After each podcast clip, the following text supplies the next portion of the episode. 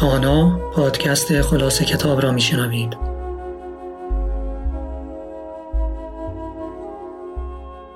به نام خدا داوری اخلاقی فلسفه اخلاق چیست؟ نوشته هکتور زاگال و خوز گالیندو. ترجمه احمد علی هیدری خلاصه بخش اول مفاهیم اخلاقی. فصل ششم طبیعت و آزادی. رفتارهای حیوانی از طریق دو عامل تعین می‌یابند. الف قواعد و قرایز تثبیت شده و ب انگیزه ها و تحریک های بیرونی هنگامی که می‌گویند انسان از آزادی برخوردار است به معنای آن نیست که انکار کنیم انسان از این دو عامل یعنی محرک ها و قرایز متأثر می شود. تفاوت در اینجاست که انسان در کنار بهرهمندی از قرایز و متأثر شدن از این امکان نیز برخوردار است که بر قرایزش مسلط گردد. یک انگیزه انگیزه ها همواره متوجه شیء یا وضعیتی هستند که نوعی از نیازهای حسی ما را ارضا می کنند. انسان و حیوان متمایل به لذتند و از درد می گریزند. در اینجا چهار انگیزه مهم انسانی را برمی شماریم. الف سائقها رفتارهای انسانی به طور کامل به وسیله سائقها هدایت نمی شوند.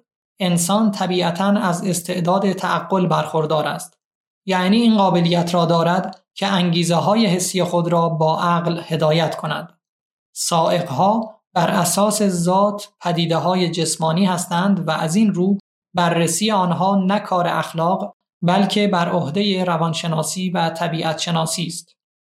ب.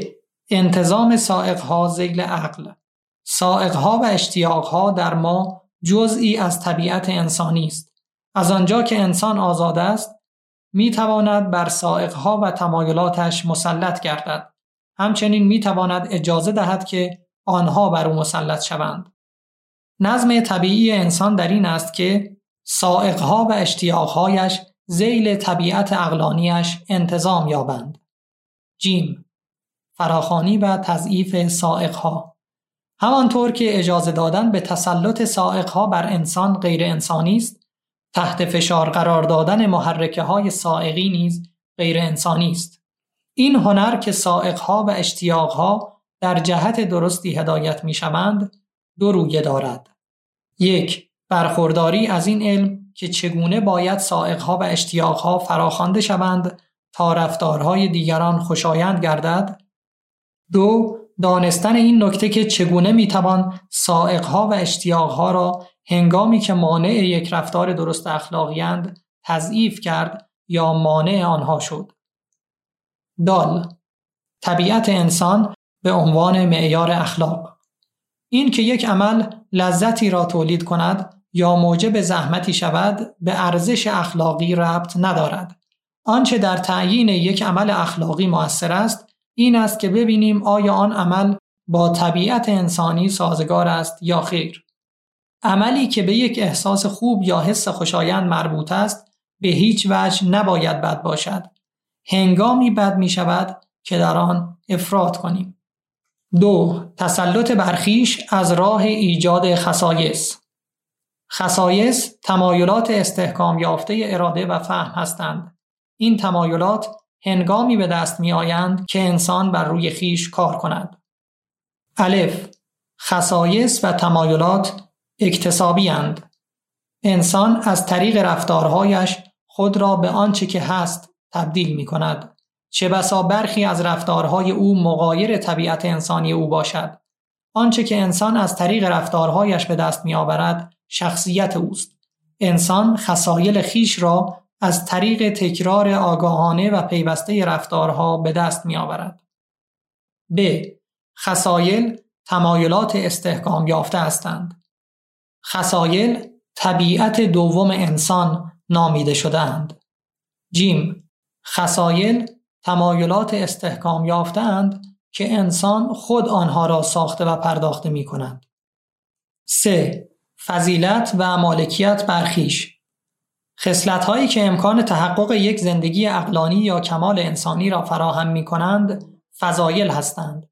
فضایل آنطور که گاه شنیده می شود مزاحم نیستند. فضایل حقیقی می توانند انسانها را حقیقتا از حد اکثر لذت و خوشی برخوردار سازند. فضایل اخلاقی انجام رفتارهای اخلاقی را آسان می کنند.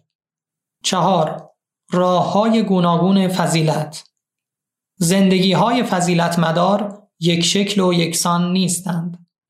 همه انسان ها باید زندگی مبتنی بر فضیلت داشته باشند اما طرق مختلفی می تواند باعث فضیلتمندی آنها شود. فضیلت در حد وسط طلایی قرار دارد و این حد وسط طلایی برای همه یکسان نیست. در اخلاق مسئله اصلی تحقق انسانیت از راه اعمال انسانی حقیقی است. هرگاه اعمال انسانی از حد اعتدال خارج شوند و به دو حد افراط و تفرید گرایش پیدا کنند، چهره حقیقی خود را از دست می دهند و مسخ می گردند. در حالی که در حد وسط طلایی به نحو کامل تحقق می یابند. اگر گفته می شود فضیلت در حد وسط طلایی قرار دارد به این معنا نیست که حد وسط یا برخورداری از ارزش میانه را بتوان به طور مطلق محاسبه کرد. 5. فتح من خیش تلقی انسانها تا مدتها این بود که اخلاق مجموعه ای از منهیات است. گویی اخلاق آزادی ما را نفی می کند. اما این تلقی تصویر مسخ شده ای از اخلاق است. زیرا اخلاق شخصیت خاص انسان را نفی نمی کند بلکه می خواهد آن را متحول و شکوفا سازد. اخلاقی زیستن به معنای صرف نظر کردن از آزادی ما نیست بلکه تقویت و شکوفایی آن است. این که به اهدافمان نائل شویم کیفیات انسانی تازه‌ای را ایجاد کنیم و در انسانیتمان رشد کنیم بدان معنا نیست که سرمان را در لاک خود فرو ببریم و کورکورانه از قوانین تاریک تبعیت کنیم. تحقق و اجرای یک زندگی اخلاقی در این نیست که شادی زندگی را در خیش بکشیم و بدخلقی کنیم. اخلاق نبرد روزانه ما برای رسیدن به خوشبختی و سعادت است. فصل هفتم مخاطره آزادی می‌خواهیم موارد زیر را روشن کنیم. یک آزادی بیان معنویت انسان است. دو ما در مقام انسانهای آزاد انسانهای مسئولی نیز هستیم. سه آزادی در این قابلیت نهفته است که خود بتوانیم تصمیم بگیریم. چهار آزادی ویژگی اعمال عاقلانه و ارادی است. 5. آزادی بدین معنا نیست که ما عهدهدار تکالیفی نشویم. یک آزادی به مسابه یک واقعیت بعضی از فیلسوفان در وجود آزادی تردید دارند. البته در اینجا نقطه عظیمت باید واقعیت آزادی باشد. ما برخلاف حیوانات می‌دانیم که علت اعمالمان هستیم و از این رو مسئولیت اعمال و رفتارمان را بر عهده داریم و پیوسته آزادی خود را تجربه می کنیم. این واقعیت روشن که هیچ آزادی بدون قید و شرطی وجود ندارد آزادی را زیر سوال نمی‌برد. انسان متناهی است و از این رو منطقی است که آزادیش نیز آزادی متناهی باشد. دو هدف آزادی تنها آگاهی از وجود آزادی کفایت نمی کند. باید بپرسیم آزادی چیست و چرا آزادیم؟ اگر آزادی هدفمند باشد و اگر آزادی آزادی به جانب چیزی باشد متضمن معنایی خواهد بود. آزادی آنگاه معنا خواهد داشت که هدفی در پی داشته باشد.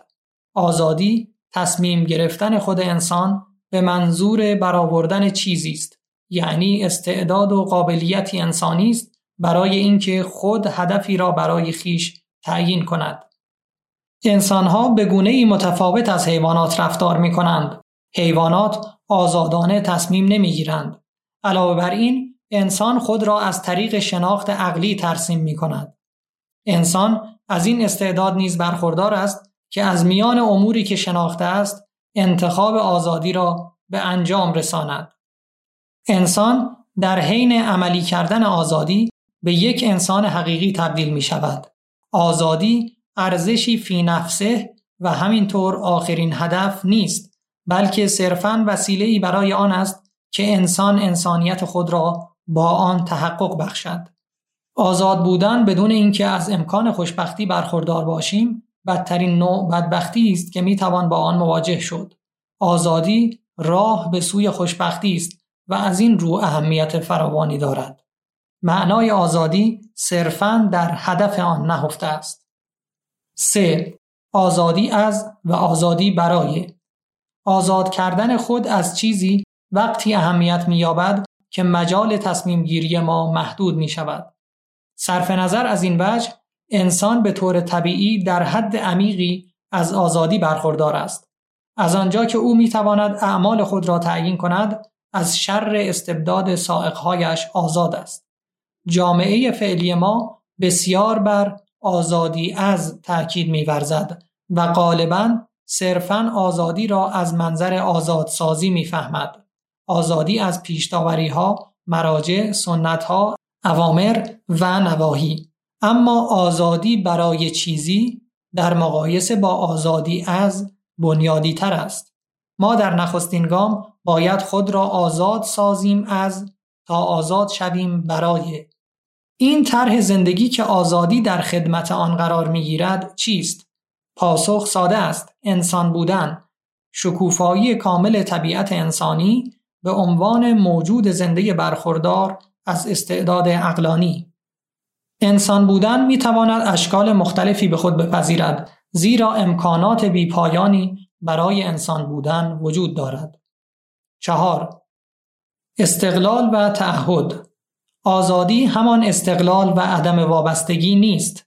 انسان طبیعتا وابسته است. اساسا اگر ممکن نیست که در هر حال غیر وابسته باشیم، می توانیم خود را به چیزی مکلف و متعهد سازیم. یعنی خود می توانیم تصمیم بگیریم که به چیزی یا کسی وابسته باشیم. اساسا هر انتخاب آزادی فارغ از موضوع آن انتخاب این چونین مکلف و متعهد ساختن خیش است. آزادی هنگامی برای ما وجود دارد که خود را مکلف و متعهد سازیم. من تنها هنگامی می توانم به آزادی خود به عنوان هدف نائل گردم که تصمیم های قاطعانه بگیرم. هر تصمیمی یک تکلیف و تعهد است. بدون تصمیم گیری آزادی وجود ندارد. 5. چگونه در آزادی رشد کنیم؟ در جامعه ما غالبا تصور کاملا غلطی درباره چگونگی رشد در آزادی وجود دارد. بر این مبنا انسان هنگامی از بیشترین آزادی برخوردار است که تمامی سائقهایش را بر اساس لذت و تمایلی که دارد ارضا کند. اما این باورها به دو دلیل نمی‌تواند موجب افزایش آزادی شود. الف انسانهایی که صرفاً از سائقهای خیش تبعیت می کنند نمی توانند اجتماعی با عمر طولانی تشکیل دهند. ب. انسانی که صرفاً در پی سائقهای خیش است برده سائقهای خیش است. اگر ما بر من تسلط پیدا نکنیم آنها بر ما مسلط خواهند شد. طریق حقیقی وسعت بخشیدن به آزادی این است که بیاموزیم چگونه به نحو بهتری بر خیش مسلط کردیم. در عین حال میزان تسلط اشیا بر خیش را کمتر کنیم. ما باید از این هایی که آزادانه به دست آمده اند یعنی فضایل سپاسگزار باشیم زیرا با آنهاست که وابستگی ما به اشیا پایان میپذیرد. انسان بدون طرحی برای زندگی انسانی بدون آزادی است. انسانی که به تحقق یک طرح نادرست برای زندگی مبادرت ورزد در انسان بودنش محکوم به شکست است. 6. آزادی انتخاب و آزادی برای انتخاب. در کنار توانایی انتخاب میان چند چیز آزادی امکان دیگری را نیز شامل می شود و آن انتخاب یا عدم انتخاب است. آزادی برای انتخاب یعنی اینکه اساساً از تصمیم گرفتن منصرف گردیم یا مصمم به انجام کاری شویم. آزادی انتخاب در آزادی برای انتخاب ریشه دارد. هفت سه سطح آزادی.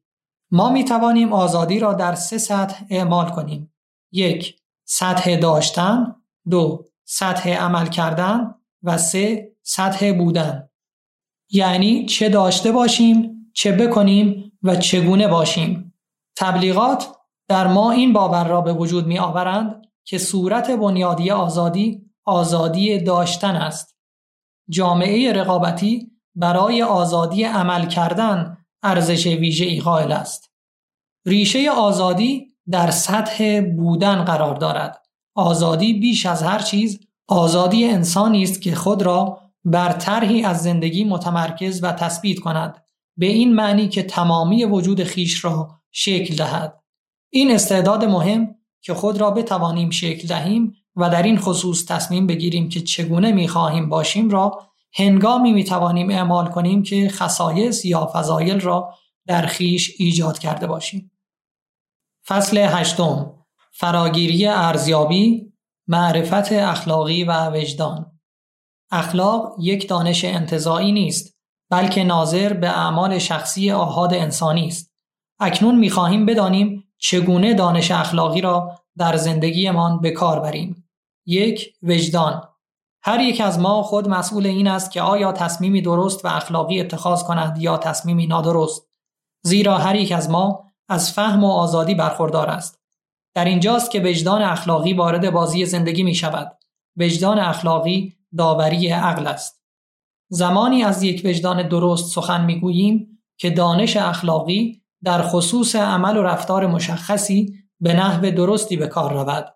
و هنگامی از یک وجدان غلط یا گمراه سخن می‌گوییم که دانش اخلاقی به درستی به کار نرود. وجدان عذرخواهی می کند یا مقصر می داند و این بسته به آن است که ما به رفتار و عمل خوب یا بدمان آگاه باشیم.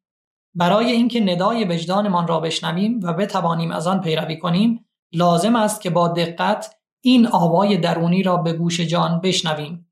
در زندگی مدرن این امکان کمتر فراهم می شود که درباره خود فکر کنیم. زندگی مدرن ما را به سوی فعالیت های افراطی می کشاند. حرمت شخص انسانی درستی وجدان اخلاقی را طلب می کند. اجزای وجدان اخلاقی عبارتند از الف درک اصول اخلاقی ب به کار بردن آنها در موقعیت های جاری زندگی که البته درک درست این موقعیت ها اهمیت دارد و جیم داوری درباره اعمال مشخصی که پیش از این انجام شدهاند یا باید انجام شوند. در این فصل می خواهیم این نکته را مورد بررسی قرار دهیم که انسان چگونه قابلیت ارزیابی اخلاقی را به دست می آورد به آن کمال می بخشد و آن را به کار می گیرد. نخستین چیزی که باید بدان توجه داشته باشیم طبیعت انسان است. انسان یک موجود زنده برخوردار از قابلیت های است و در او بدن و روح به یکدیگر می پیوندند. انسان فهم خود را به راستی و اراده اش را به نیکی معطوف می کند. او با اراده و فهم خود بر قرایزش حاکم می شود. دو طبیعت به عنوان قاعده رفتار اخلاق به طور اساسی نه بر مرجعیت فرد نه بر ارزشهای پذیرفته شده از جانب اجتماع و نه بر علایق شخصی افراد مبتنی است قواعد رفتاری از طبیعت خود انسان حاصل می شود در اینجا مسئله بر سر بررسی های زیست شناسانه یا آماری نیست بلکه مربوط به شناخت امکانات و نظم طبیعی ماست. هم قانونگذار و هم تک تک انسانها باید از خود بپرسند که طبیعت انسان و نظام و ساختار آن چیست. امکانات طبیعی و اهداف انسان چیست؟ صرفاً بدین ترتیب می توانیم در ارزیابی های اخلاقی خودمان به هدف مطلوب دست یابیم شرایط قریب عمل و همچنین نیت عمل به تنهایی آن را به یک عمل اخلاقی درست تبدیل نمی کند. ما می توانیم بگوییم ارزش اخلاقی یک عمل از یک سو بر هدف طبیعی آن عمل مبتنی است و از سوی دیگر بر نیت انسانی که آن را انجام می دهد. شرایط مشخص هدف طبیعی و عینی یک عمل را خوب یا بد نمی کند. با وجود این از اهمیت برخوردار هستند. 3. سنت و جامعه اگر بیاموزیم که داوری اخلاقی کنیم این کار را همواره بر مبنای تجربه ها و سنت های انجام می دهیم که برآمده از جامعه هستند که در آن زندگی می کنیم. این بدان معنی نیست که قواعد رفتاری که از سوی اجتماع پذیرفته شدهاند آری از هر اشتباه است بلکه آنها برای ما صرفا نقطه شروع هستند اما در شرایطی که انسان بالغ می شود موظف می گردد که خود این معیارها و دانشها را آگاهانه از آن خود کند و درباره تصورات اخلاقیش بیاندیشد و آنها را با واقعیت مقایسه کند از این رو بسیار اهمیت دارد که انسانها در جامعه بزرگ شوند و زندگی کنند که حتی المقدور خطاهای عقلی کمتری داشته باشد. چهار ورزیدگی در داوری های اخلاقی هوشمندی اخلاق قضاوت کردن را به ما می آموزد. برای ارزیابی اخلاقی یک رفتار به دانشی دوگانه نیازمندیم. از یک سو باید طبیعت انسانی را میزان رفتارهایمان بدانیم چون این چیزی یک دانش بسیار عمومی است که منجر به قواعد رفتاری عام می گردد. از سوی دیگر باید بدانیم که چگونه می توان یک قانون را در موارد جزئی به کار برد. یک انسان هوشمند فرمان پاکدامنی را در هر مورد خاصی از نو به کار می‌برد همانطور که یک پزشک قواعد رفتاری عام پزشکی را در خصوص هر بیماری از نو به کار می‌برد. معنای پروراندن قابلیت هوشمندی این است که وجدان خیش را پرورش دهیم. این تکلیف سنگینی است که از ما میطلبد بیاندیشیم، دانشمان را توسعه دهیم، خود را بشناسیم و با صداقت نیت خیر در سر بپرورانیم و مسئولیت رفتارمان را به عهده بگیریم. این امور موجب هوشمندی ما میگردند و وجدانمان را می‌سازند. یک یادآوری تجربیات گذشته. دو مشورت با انسانهای هوشمند. سه نگاه پیرامون نگرانه داشتن. بدین معنا که وجوه مختلف یک تصمیم را ملاحظه کنیم. چهار داوری سریع یعنی توانایی داوری سریع در شرایط معین. و پنج شناخت نقطه ضعف خود. این پنج خصیصه در میان سایر خصایص به ما کمک می کند که فضیلت هوشمندی را در خیش بپرورانیم. چه بسا انسان هوشمند هم اشتباه کند. هیچ چیز برای به دست آوردن هوشمندی از این نیت محکم و مصمم که یک زندگی خوب عملی گردد متناسب تر نیست.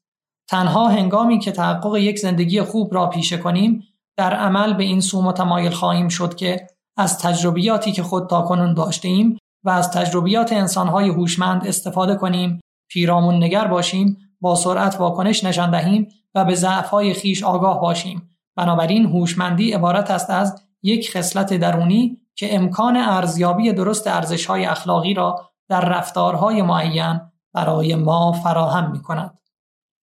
فصل نهم اخلاق و جامعه شرایط سعادت در فصل ششم ملاحظه کردیم که انسان هنگامی به خوشبختی دست می‌یابد که به کاملترین معنا انسان گردد. همچنین گفتیم که والاترین هدف زندگی انسان خوشبختی است. هر انسانی بر حسب طبیعتش در جستجوی خوشبختی است. اما ممکن است آدمی در ادای این تکلیف بزرگ دچار مشکل شود. در فصل هفتم دیدیم ابزاری که انسان به کمک آن طبیعت خیش را محقق می سازد آزادی است. انسان از این آزادی برخوردار است که طبیعت خیش را بپذیرد. تنها بدین طریق است که او می‌تواند خوشبخت شود. در فصل هشتم با این دشواری مواجه بودیم که چگونه در یک موقعیت خاص به نحو طبیعی و درستی تصمیم بگیریم. از این رو می توانیم بگوییم اخلاق نظریه و هنر خوشبخت شدن است. اخلاق هنر خوب زیستن است. یک رویه های سوبژکتیو و ابژکتیو سعادت خوشبختی هنگامی به دست می آید که همه آرزوهای انسان به طور کامل برآورده شود. اما از آنجا که همه انسانها از طبیعت واحدی برخوردارند، خوشبختی یک رویه عینی هم دارد و در این است که خوشبختی از لذت و خوشی متمایز می شود. آنچه که موجب خوشبختی انسان می شود و آنچه که به او امکان می دهد تمامی قابلیت های طبیعیش را شکوفا سازد برای همه انسانها یکی است. چیزهایی وجود دارند که خوشبخت شدن را برای ما آسان می سازند.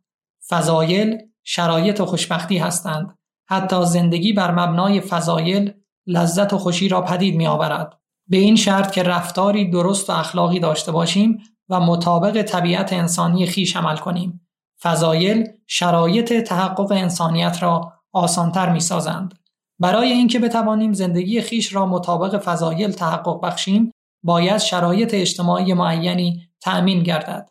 انسان بر حسب طبیعت موجودی اجتماعی است و از این رو تنها در چارچوب یک جامعه تحقق می‌یابد. مهمترین شرایط اجتماعی این است که از امکانات جسمانی و مادی نسبتا خوبی برخوردار باشیم و دوستانی داشته باشیم. دو خوشی جسمانی و رفاه مادی تا نیازهای بنیادین جسمانی ارضا نشود قابلیتهای روحانی به طور کامل شکوفا نمی گردد. از زمانهای دور به این نکته آگاهی یافته ایم که خوشبختی و رفاه مادی یکسان نیستند. بسیاری از بخشهای اجتماعی که در زندگی می کنیم چنان شکل گرفتند که شرایط تأمین یک زندگی توأم با خوشبختی را دشوار می سازند. با وجود این انسان نمی تواند خوشبختی خود را جدای از اجتماع بیابد. خوشبختی ما به خوشبختی دیگران وابسته است. 3. دوستی و خانواده انسان موجود زنده است که بر حسب طبیعت خواستار ارتباط با دیگران است. با وجود این، این تصور که انسان بر حسب طبیعت خودخواه است بسیار گسترش یافته است. بدیهی است که نوعی از سوء تفاهم در روابط انسانها وجود دارد اما اعتماد کماکان در ابعاد گسترده برقرار است. زندگی در یک جامعه همزمان در سه سطح جریان دارد. نخستین سطح زندگی مربوط به خانواده است. دومین سطح دوستی است و سومین سطح اجتماع است. مهمترین دلایلی که انسان برای نیل به خوشبختی به جامعه نیاز دارد عبارتند از الف تأمین نیازها و شکوفا کردن قابلیت‌های اقلانی و ارتباطی نخستین دلیل این است که ما به مجموعه کاملی از مراجعات به دیگران و خدمات آنها نیاز داریم اقلانیتی که در طبیعت همه ما نهاده شده است نمی‌تواند بدون زبان شکوفا گردد ما زبان را تنها در جامعه می آموزیم. انسان صرفاً با کمک انسانهای دیگر می تواند طبیعتش را به طور کامل شکوفا کند و یک انسان اصیل گردد. ب. شکوفایی قابلیت عشق و دوستی اما نه تنها قابلیت های ارتباطی و همراه با آن قابلیت های فهم ما در ارتباط با انسانهای دیگر به شکوفایی کامل می رسد بلکه همچنین قابلیت های مربوط به عشق ورزیدن و محبوب واقع شدن نیز در روابط اجتماعی است که شکل می گیرد. جیم تولیدات ضروری فرهنگی و تکنیکی. انسان بر حسب طبیعتش یک موجود زنده فرهنگی است اما تحقق دستاوردهای فرهنگ مشروط به تشکیل اجتماع است. انسان برای زنده ماندن به حد اقلی از تولیدات فرهنگی و تکنیکی نیاز دارد. دال آموزش فضائل و رضائل آیا تمام این خوبی ها مثل سلامت، رفاه، دوستی و عشق کافی هستند برای اینکه انسانها واقعا به خوشبختی نایل شوند؟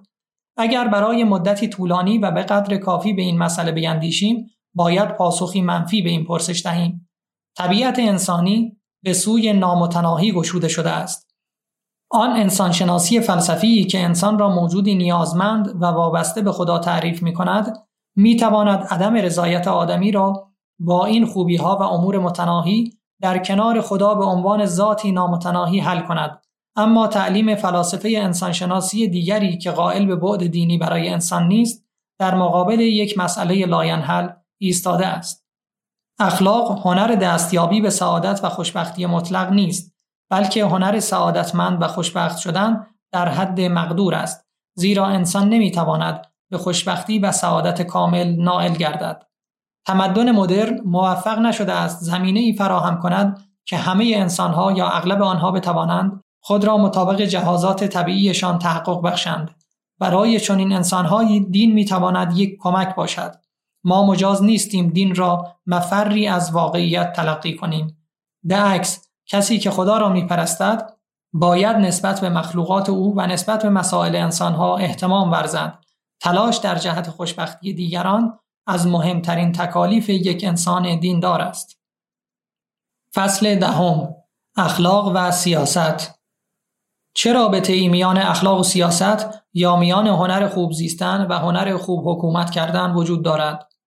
سیاست به عنوان اخلاق در معنی عام آن باور عمومی این است که سیاست فریبکاری و بهرهمندی از قابلیت فریب دادن دیگران و در بهترین حالت شناخت قانونمندی های اقتصادی است. اما این تلقی به دو دلیل درست نیست. الف مبنای اخلاق طبیعت انسانی است. طبیعت انسانی در تمام حوزه های زندگی یکی است. از آنجا که هر فعالیت سیاسی بر اعمال آزاد انسان مبتنی است، سیاست همواره جنبه اخلاقی دارد. ب. بیایید فرض کنیم که سیاست اصلا با اخلاق ارتباطی ندارد. در این صورت زندگی عمومی انسان با زندگی شخصیش ارتباطی نخواهد داشت. اما این فرض درست نیست زیرا زندگی عمومی ما قطعا بر زندگی شخصی و زندگی شخصی ما بر زندگی عمومیمان اثر می‌گذارند. انسانهایی نیز هستند که زندگی دوگانه دارند یا اینکه دست کم در این جهت کوشش می کنند. این زندگی دوگانه به شخصیت ما لطمه می‌زند چون این افرادی باید دیر یا زود یکی از این دو زندگی را انتخاب کنند. هر فعالیت آزاد انسانی یک بعد اخلاقی دارد. در این میان سیاست حتی به نحو بسیار خاصی به اخلاق مربوط است. سیاست هنر حکومت کردن است و یک حکومت زمانی خوب است که به آسایش و رفاه همه شهروندان توجه کند. آسایش و رفاه شهروندان دو رویه دارد. رویه ای مادی و رویه ای معنوی. دولت باید شرایطی را پدید آورد که شهروندانش بتوانند انسان بودن خود را هم در جنبه های جسمانی و هم در ابعاد روحی شکوفا کنند.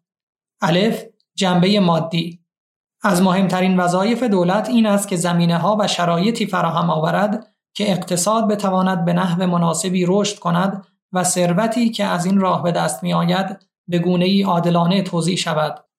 به جنبه معنوی دولت مجاز نیست صرفاً به این اکتفا کند که برای شهروندان خود مقادیری کافی از کالری و پروتئین فراهم کند تا آنها از نظر جسمانی سالم بمانند. کسی که به انسانهای دیگر فقط غذا، نوشیدنی و سرگرمی بدهد با وی مانند یک حیوان رفتار کرده و اقلانیت را از او گرفته است. دولت در قبال مسائل معنوی شهروندانش و در واقع در دو حوزه مسئول است. یک، علم و فرهنگ. حکومت باید حوزه هایی را تقویت کند که در آنها قابلیت های عقلی ما به خوبی شکوفا گردد. حوزه های مانند تربیت، هنر و پژوهش های علمی و فنی. دو دولت قانون یک کارکرد مهم قانون این است که مانع رفتارهای بد یعنی آن دسته از رفتارهایی که علیه طبیعت انسانی هستند شود. منظور این نیست که قانون و اخلاق یکی هستند. تمامی فرامین اخلاقی در قانون مندرج نیستند. همچنین دولت هیچ احساسی را مجازات نمی کند. نتیجه مهمی که به دست می آوریم این است که حکومت باید با مجموعه ای از ابزارها و امکانات دولت قانون به همه شهروندان این امکان را بدهد که جهازات و قابلیت‌های طبیعی خود را شکوفا کنند. حکومت باید فضائل را جذاب سازد و رضایل را موهش تا بدین ترتیب برای انسانها شرایط آسانی فراهم آورد تا خود را به عنوان انسان تحقق بخشند. پایان بخش اول